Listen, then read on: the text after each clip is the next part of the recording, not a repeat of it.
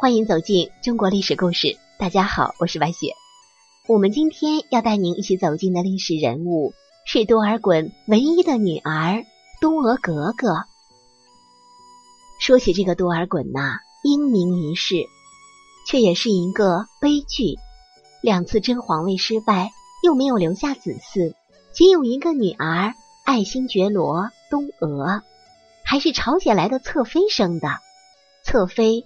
也就是地位低下的小妾，后来为了续香火，抱养了自己弟弟多铎的儿子多尔伯为养子。可是自己死后，还被顺治削了爵位，鞭了尸。相比于他政治上的成就，后世人似乎更热衷于讨论他与孝庄之间的花边新闻。孝庄跟多尔衮之间到底是什么样的关系呢？两人之间。是否真的爱过？这些问题经过电视剧的创作加工，可谓是有头有尾，合情合理。就拿多尔衮后代来说吧，多尔衮的一生只留下一个独女东娥格格，儿子都是兄弟过继的。对于多尔衮有这么多的女人，为什么只留下一个女儿呢？后世多认为是因为他身体的缘故。多尔衮。常年征战，暗伤严重，有历史记载的就有征冲之症、风疾和卡血症，身体的健康影响到子嗣的延续，所以才只留下东娥格格这一个女儿。多尔衮是清初著名的政治家与军事家，为大清坐稳江山打下重要的基础，成为清史上的名人。只是啊。像多尔衮这样的名人身后凋零，只有一女东娥格格，而且还在清史上几乎没有什么确切的记载。就这一个女儿也就罢了，可是这个东娥格格最后去了哪里呢？多尔衮是努尔哈赤的第十四子，十七岁的时候就随着哥哥皇太极征战南北，曾被赐号莫尔根代清。翻译过来啊，就是高贵的智者，英明的统帅。言外之意就是文武双全的大将军，在满族之中，应该是一种无上的称号和荣誉。可是多尔衮的荣誉并不局限于此。之后啊，多尔衮因为战功被封为睿亲王。皇太极驾崩之后，以辅镇王的身份辅佐福陵即位，也就是顺治皇帝。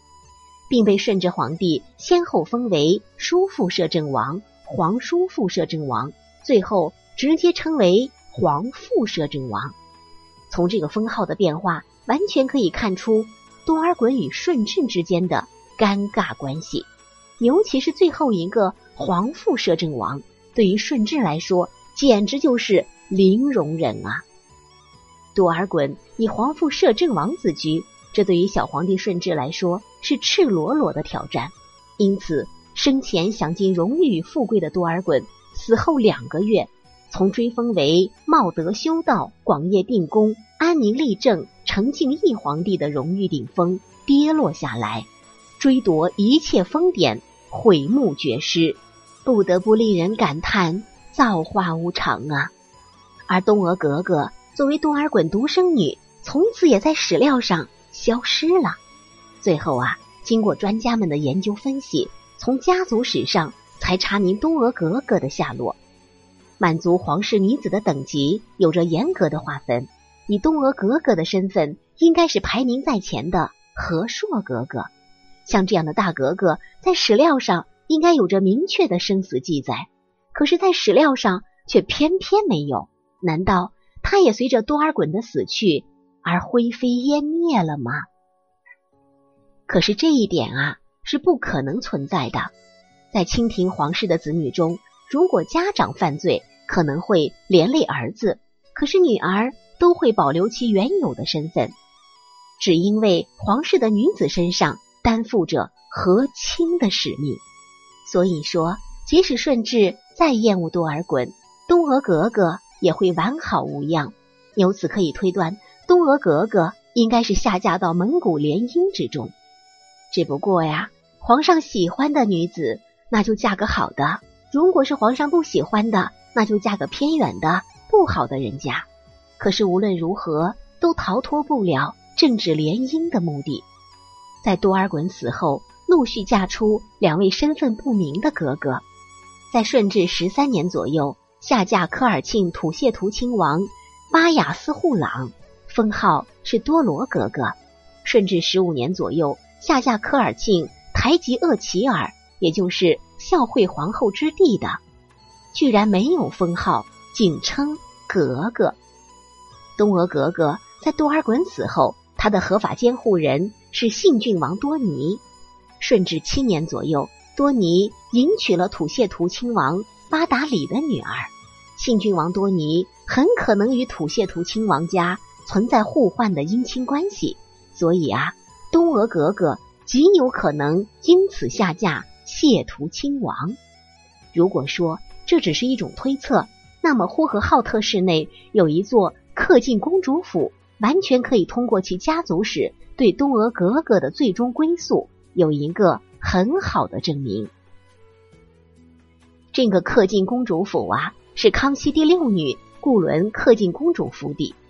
根据《公主府志》的记载，这里曾经有一位，据说是多尔衮的曾外孙女居住过。我们通过这条线索，可以找到东俄格格的最终下落。她下嫁给了。谢图亲王，否则怎么会有多尔衮的外孙女出现呢？其实啊，白雪个人觉得嫁到内蒙古，这也算是对她最好的一个方法处置了。因为当时如果朝廷之中再有战斗，肯定会有人对于多尔衮之前的信誉不服，那么东俄格格作为他唯一的一个骨血，肯定会受到牵连。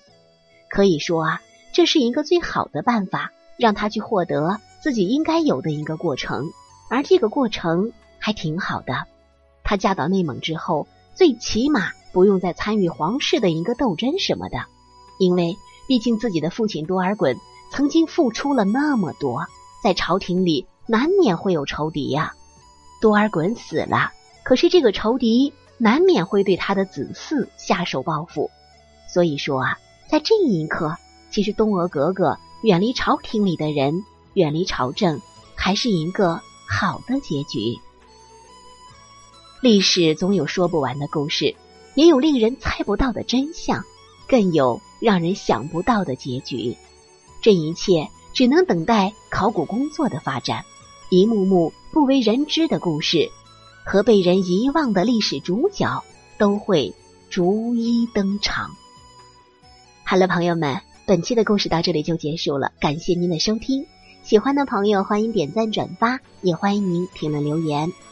如果您是一直追随着我们听完每一期故事的朋友，那么主播呀有一个小小的请求，希望大家能够评论一下我们的历史专辑，这样能够把我们的节目推广给更多喜欢历史节目的朋友。先在这里感谢大家的支持了。那么下一期节目，我们将和您一起走进。